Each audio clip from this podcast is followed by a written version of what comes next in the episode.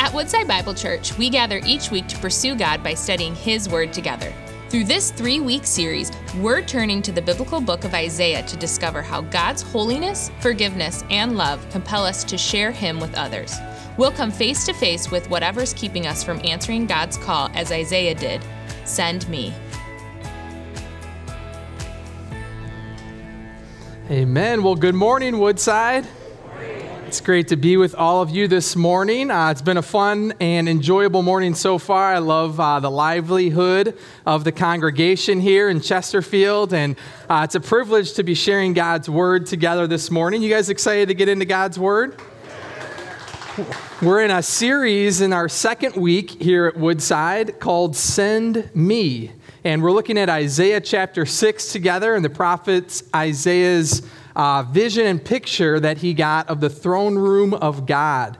And we're talking about being sent by God in light of who God is. And uh, it's a privilege to be here this morning. I'm a part of a ministry here at Woodside called the Global 100 that I'm one of the pastors of. And our Global 100 ministry seeks to raise up 100 missionaries who feel sent by God to the far places of the world, uh, not just to our neighborhoods and our backyards, but all over the globe and even to places where there's not churches or the name of Jesus hasn't been proclaimed. And so it's a privilege to be here and even in this scripture this morning and in this series of Send Me in Isaiah chapter 6. Uh, I was on a mission trip a few years ago to Liberia, Africa. And we have a partnership uh, in West Africa, uh, in Liberia. And I went there with some guys to uh, share the good news of Jesus and to minister to that community. It's a, a very poor, impoverished community there in West Africa, and our partner there is Kim Smith. And the guys and I went with Kim Smith on one of our mission trips uh, in country to a refugee camp. We were going to show the Jesus film that highlights the life and ministry of Jesus Christ. And uh, we were all set to go on this trip to the refugee camp. We ordered a car, and the car was coming. And well, one of the things with Liberia is uh, it was rainy season. And so, just as the car was coming, it was just downpouring of rain. And we said to ourselves, you know, should we even go? We had kind of had this on the calendar in the week where we were going to go to this refugee camp of people who've been displaced from other countries who live in these poor, impoverished conditions. We were going to give them the hope of Jesus through this Jesus film. And we said, let's just go. Let's just pray and go and see what happens. And we set off to this refugee camp, and the rain didn't let up, it got harder and uh, we got to what's like this checkpoint area before we got to the refugee camp and we had to get out and show them some papers and explain to them that we were going there. And we're just getting soaked. Like it's pouring rain and we're thinking we're going to try and show a film like an outdoor film in the pouring rain. Like we're a little bit crazy here but let's just keep going. And uh, part of this is i think the partner there kim smith is an amazing man of god this missionary. And one of kim smith's sayings is he says i wake up in the morning he lives in west africa Liberia, and he says, The window's open, cool breeze coming in. And I say, with a cup of coffee in my hand in Liberia, if heaven is this good, I would be satisfied. And he loves doing ministry and missionary. He said, We got to go, let's go. And so we went, and it's still raining. We get to the refugee camp, and moments before we pull in, the clouds parted and the rain stopped, and we were able to go show this Jesus film. And I tell you, it was amazing as hundreds of people from this refugee camp came to watch the film men, women, and children. And they were literally sitting in puddles, in mud puddles, watching this film. And it's a, it's, a, it's a film that's been produced years ago, and it's maybe not the, me- the best quality of cinematography. Uh, it's a little bit older, but I got to tell you, it's an amazing scene as many of these people who didn't know Jesus and who were looking for a hope behind what they could see, as they saw this man Jesus perform miracles, when he caused the blind to see, they would applaud they would get excited. As he caused the lame to walk, they would stand up and start to cheer. As he taught with authority the good news of why he came in his kingdom, they would cheer. And it was such an amazing scene as they're watching this unfold, and we're sitting back there watching them engage with the story and life of Jesus Christ that he dies, and they're literally weeping as he's dying on the cross. And then we know the story three days later, and they're seeing it live in, in, in maybe below average quality of movie in the what had just been pouring rain, mud covered, and they see him rise from the dead, come out of the tomb, and it was as if like I don't even know if I should compare like, but like the Lions winning the Super Bowl or like the greatest thing. They were literally like running up and down, applauding, cheering, because they knew here God came to earth and offered them something. They saw a picture, a glimpse of someone who could offer them not money, not education, but love and forgiveness and a relationship that's offered to everybody through his death, burial, and resurrection. This is our God that we serve and we worship. Amen. And this morning, we're looking at a picture from the prophet Isaiah that he gives us. Now, this is the Old Testament, which predicts and shows us the coming of our Messiah, Jesus Christ. And in this picture and portrait, we get, as we started last week and seeing, a picture of the throne room of God. So, join me, if you will, in Isaiah chapter 6. As we read the first eight verses together this morning, we're going to look at what Isaiah saw in this throne room and the experience that Isaiah got in that the forgiveness of God compels us to go. The forgiveness of God transforms our lives. Isaiah chapter 6, starting in verse 1 In the year that King Uzziah died, I saw the Lord sitting upon a throne, high and lifted up, and the train of his robe filled the temple. Above him stood the seraphim. Each had six wings. With two he covered his face, and with two he covered his feet, and with two he flew.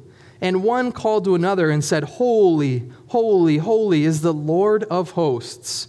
The whole earth is full of his glory. And the foundations of the threshold shook at the voice of him who called, and the house was filled with smoke. And I said, Woe is me! This is Isaiah speaking, for I am lost. For I am a man of unclean lips, and I dwell in the midst of a people of unclean lips, for my eyes have seen the King, the Lord of hosts. Then one of the seraphim flew to me, having in his hand a burning coal that he had taken with tongs from the altar. And he touched my mouth and said, Behold, this has touched your lips. Your, your guilt is taken away, and your sin is atoned for. And I heard the voice of the Lord saying, Whom shall I send, and who will go for us? And then I said, Here I am, send me. And he said, Go. Isaiah chapter 6 is a beautiful picture of the throne room of God and the prophet Isaiah's response to the holiness and presence of God. It's an amazing story, and uh, as last week we started to cover, we noticed the context and situation that Isaiah finds himself in. Verse 1 tells us that it's in the year that King Uzziah died.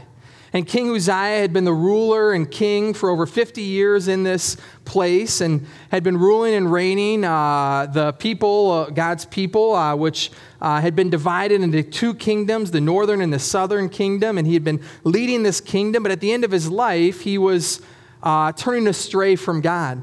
King Uzziah had developed leprosy and uh, he had turned from God at the end of his life. And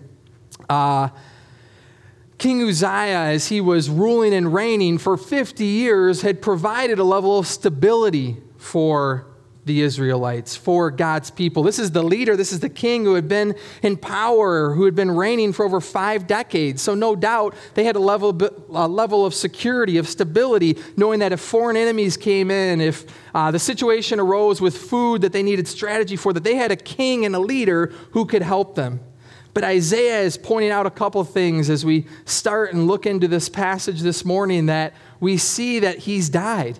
The earthly king has passed away. And so now there's a situation and circumstance that God's people find themselves in of uncertainty not sure what may happen next. Their leader has died. Their transition is before them. They're vulnerable to threats, to attacks. And maybe you're here this morning as we dive into God's text, and you might be in a situation where what you thought was stable, whereas you thought life was going in one direction, things have completely taken a turn or been redirected.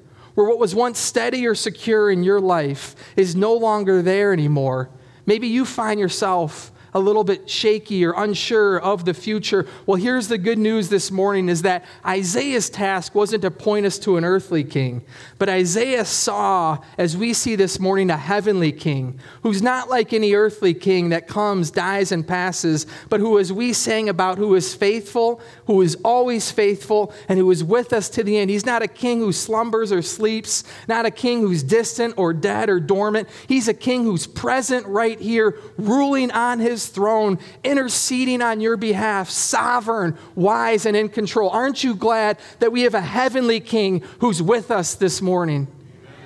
And we look to him in this text. And as we talk about forgiveness, again, we just are going to briefly cover, as we talked about last week, that Isaiah, as he experiences the forgiveness of God, he first sees the holiness of God. He sees the majesty of God as the throne uh, is covered with the train of the king's robe, as he sees the seraphim coming to touch his lips. Before that, they're crying out, Holy, holy, holy. There's a picture of God's holiness and majesty, not like any leader or created thing, because God is our creator. That's what it, in many ways, it means to be holy. It means to be set apart, not like anything in this creation, created world, not like any human being. He is our creator outside of space and time, as well as inside it, at the same time, interceding for us. He is holy. And in many ways, that word holy serves as a superlative or uh, over exaggerated, accurately adjective of everything you think of about God. Now, what do I mean by in that statement? It's that as you think of God's majesty or his power or his wisdom or his love, you could add that word holy to it, meaning that his love is not like any love we've experienced here in this earth. You could add that word holy to his wisdom, meaning his wisdom is not like just the wisdom of someone who's maybe been a few years past above you. We're grateful that Pastor Vince has shared his wisdom with this congregation and experience of decades of ministry. But we know that he has a holy wisdom bigger than any even earthly wisdom could give us. It's a holy power that he has as he's seated on his throne that he meets you with when it feels like your back's against the wall we have a God who's holy, unlike any created thing. We have a God who's holy, holy, holy. We're going to talk about the prophet Isaiah and his experience and response to this holy God. But as we see from the text, there's these angelic beings who are crying out about this holy God. There's seraphim who, in this incredible picture, have six wings and they're crying out to God and worshiping him as these angelic beings. And they're saying, Holy, holy, holy. And not only are they like crying it out, but it's as if they're like, speaking it to each other like, we are in his presence and he is holy. He is holy, holy. He is beautiful. He is majestic. We are enjoying him for who he is. We're describing him as beautiful before us. We're not here to get something from him, but we're here in his presence because he's worthy of worship. You know, sometimes when we think about God, we can falsely look at the characteristics and nature of God and forget that He's holy. And so we can project maybe our own morality or humans' fallen morality and think, well, maybe God isn't a God with holy goodness. Or we look at broken love around us or wisdom and we could project that onto God. Here's the angels reminding us that God is holy and He's holy, holy, and we can enjoy Him for his beauty and his splendor for who he is. He is holy, holy, holy. If you had those experiences, it's like when you when you hear that song that you love. When you put on that song that you love, that you're not using it for anything, you're just putting it on, your favorite song or a song that you enjoy, because the music is beautiful.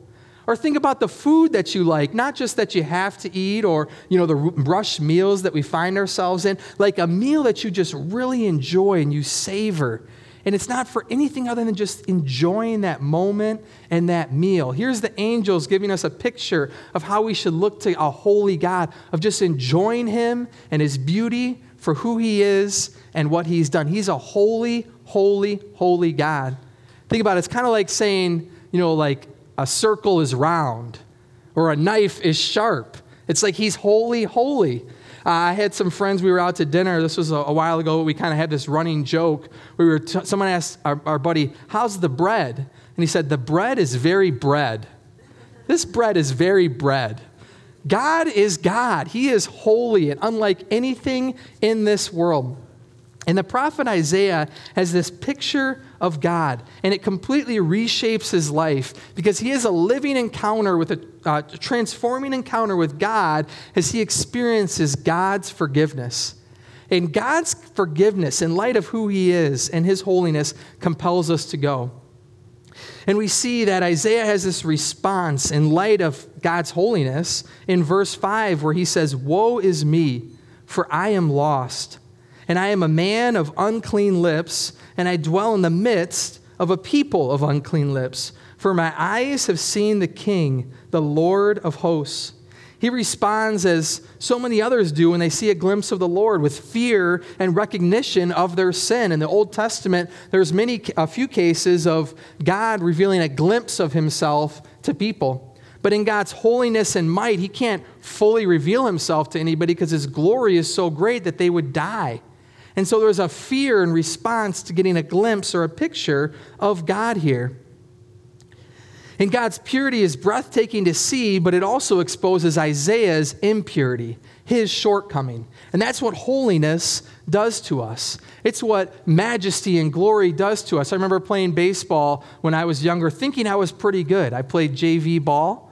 Uh, I thought I was pretty good in junior high. I loved playing baseball. And I remember in, in uh, middle school playing and, you know, kind of being maybe better than some of my peers and thinking, you know, I went to a Tigers game. You know, I think maybe, hey, I could do that, right? From a distance, as I'm sitting there, I see the Tigers and the pitching and everything from far off. I'm like, I think maybe I could do that. And then I remember one day, my dad, who's a varsity baseball coach, invited me to varsity baseball practice.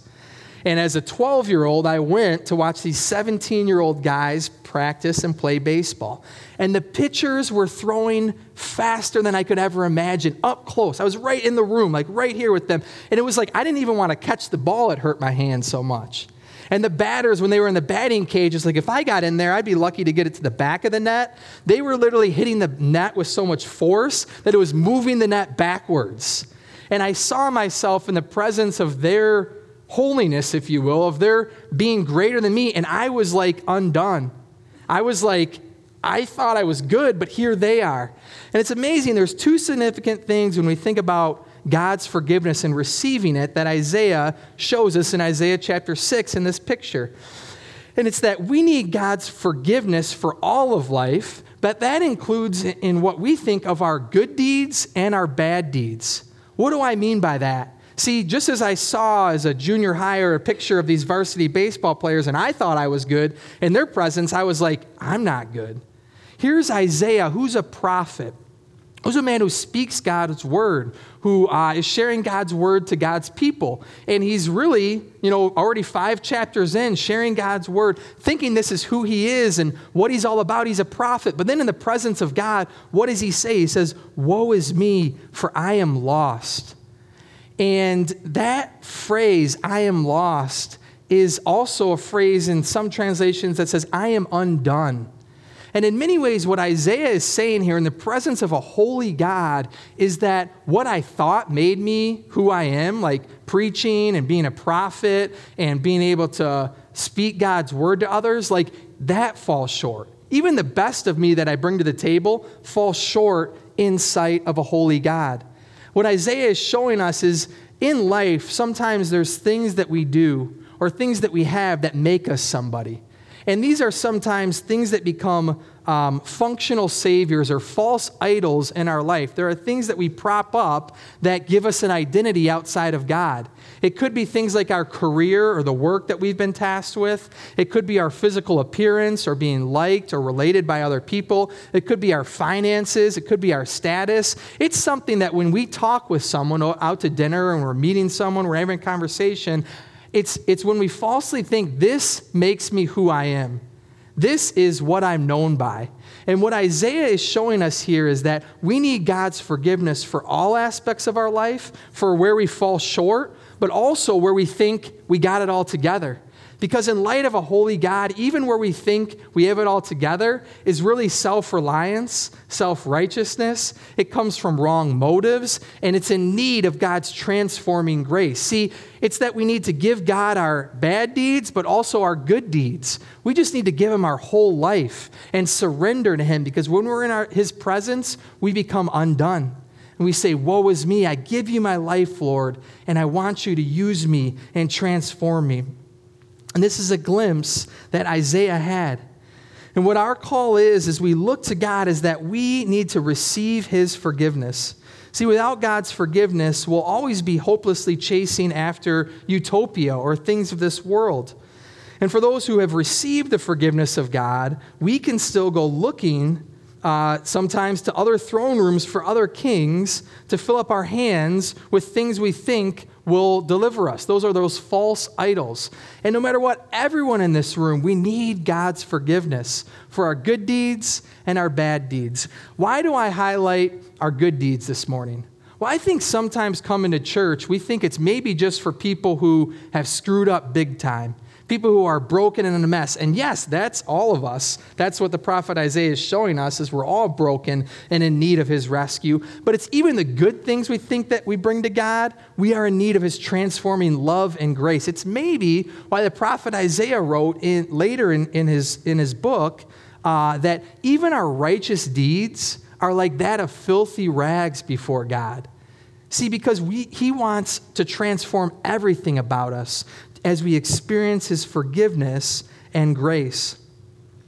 And this is what we all need is that we need his forgiveness. And we see this now as, as now Isaiah kind of gives this confession, this surrender. Woe is me, I'm lost, I'm undone, God, in your presence. And how does God respond? One seraphim flew to him, having in his hand a burning coal that he had taken with tongs from the altar. And he touched my mouth and said, Behold, this has touched your lips. Your guilt is taken away and your sin atoned for. These seraphims with this burning coal represents in many ways fire represented wrath. And what Isaiah is showing us is that God is as he as Isaiah repents and gives his life to God and says, I'm undone. I lay my life at your feet. God responds with forgiveness and atonement, it says, for his sins. You know, later in the New Testament, we see the picture of God and who He is and the redemption and forgiveness that He wants to offer in each and every one of us. And it's why He sent His Son Jesus. And the Bible tells us in 2 Corinthians 5:21 for our sake he that is God the Father made him God the Son to be sin who knew no sin so that in him we might become the righteousness of God. Because God's love and holiness, because of his love and holiness, Jesus came with a message and a mission, and to ultimately give his life for yours and for mine, taking your place and my place on the cross. Why? Because we can't do enough good to get to God, but also there's not enough bad things that keep us away from God in light of the cross. See, what is the cross? It's God's holiness on display as his justice and his love is in a picture of Jesus Christ whose arms are spread wide. God doesn't just overlook your sins and say it's no big deal. He says, I will send my son to take your place and my place and die the death that you deserve and I deserve because our sins separate us from a holy God, but in love, God made a way. And aren't you glad that He offers us forgiveness through Jesus Christ, that we give Him our whole life? It's not, Christianity isn't a message of, of, of do better, of try harder, of, of give God your own righteousness to get in. It's that Jesus pays it all on the cross for all of our sins, past, present, and future. Paul writes in Romans chapter 3 verse 24 that we've been justified freely by his grace through the redemption that came by Jesus Christ. God presented Christ as a sacrifice of atonement. There's that word atonement again, found in the New Testament, offered for you and for me. And it's through the shedding of Christ's blood to be received by faith that he did this to demonstrate his righteousness Continuing in Romans 6, because in his forbearance he had left the sins committed beforehand unpunished. He did it to demonstrate his righteousness at the present time. so as to be just and the one who justifies those who have faith in Jesus. Have you received the free gift of God's forgiveness in your life by faith through grace? By grace through faith? Have you received God's gift of forgiveness? We don't strive to earn it. We don't work to earn it, but it's freely given to us by the cross of Jesus Christ. And that's what transforms us to then go. It's God's forgiveness that transforms us. It's God's forgiveness that we ultimately need. Um, I've heard it said in a saying that our greatest, if our greatest need had been information, then God would have sent us an educator. If our greatest need had been technology, God would have sent us a scientist. If our greatest need had been money, then God would have sent us an economist. But our greatest need is not any of these things, but it's forgiveness and love. So God sent us a Savior as His Son so that we could experience eternal life and forgiveness through faith in Him. Have you received His forgiveness? And have you depended on it today again, even if you received it in the past? See, God's forgiveness isn't just a static one time thing that we did, but it's a continual dependence on His grace and mercy to live our life. And sometimes I think preachers can think about this message and or even just as we talk about pursuing forgiveness or holiness and can say, um, you know, here's, here's 10 steps to live a more holy life. Or here's five ways to give out more forgiveness, to be a better forgiver. Here's how you can do more to get to a holy God.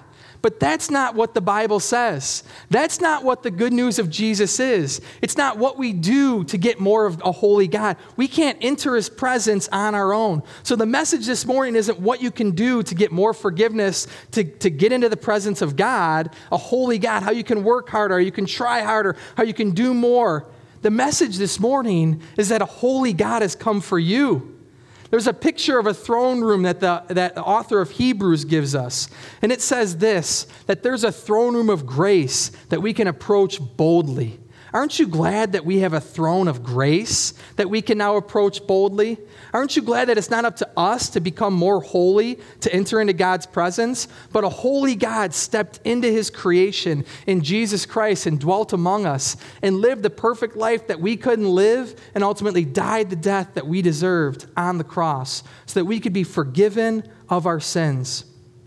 And if God has reshaped your life with his forgiveness, then now we must share that forgiveness with the world. It's our call and commission to now be sent by God to share this forgiveness.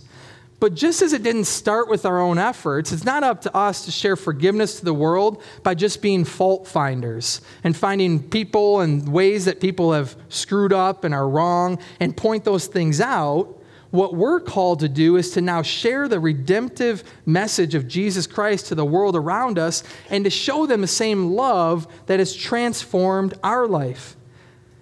2 Corinthians 5:17 says therefore if anyone is in Christ he is a new creation. The old has passed away. Behold the new has come all this is from God, who through Christ reconciled us to himself and gave us the ministry of reconciliation. That is, in Christ, God was reconciling the world to himself, not counting their trespasses against them, and entrusting to us the ministry of reconciliation. Therefore, we are ambassadors of Christ, God making his appeal through us. We're called to share God's forgiveness with the world. And it's what Isaiah said in response to this transforming work of God as he touches his lips and purifies him and makes him guiltless and atones for his sins. He responds by saying, Whom shall I send and who will go for us? And Isaiah says, Here I am, send me.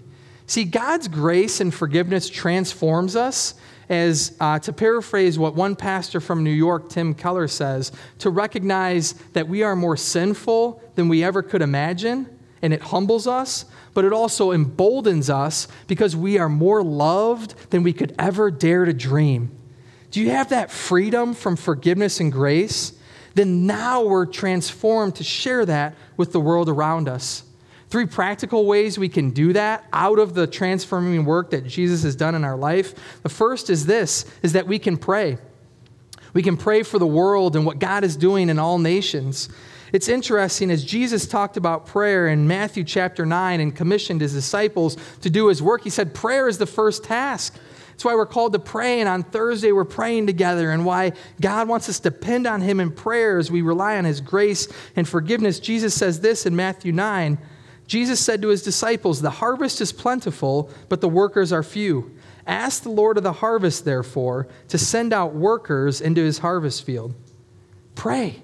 Maybe this week, God wants you to add a missionary to your prayer list.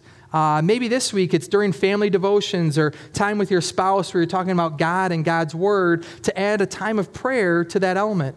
Maybe it's before you go to bed or when you wake up to pray not just for your day independence, but for God's work in Chesterfield, for God's work in your businesses, for God's work in the surrounding areas of Metro Detroit, and ultimately for God's work all over the world. We may not be able to be there. God may not call you as a missionary to physically be in another country, but we partner with God's servants all over the world through prayer. And secondly, Jesus calls us and God calls us to give.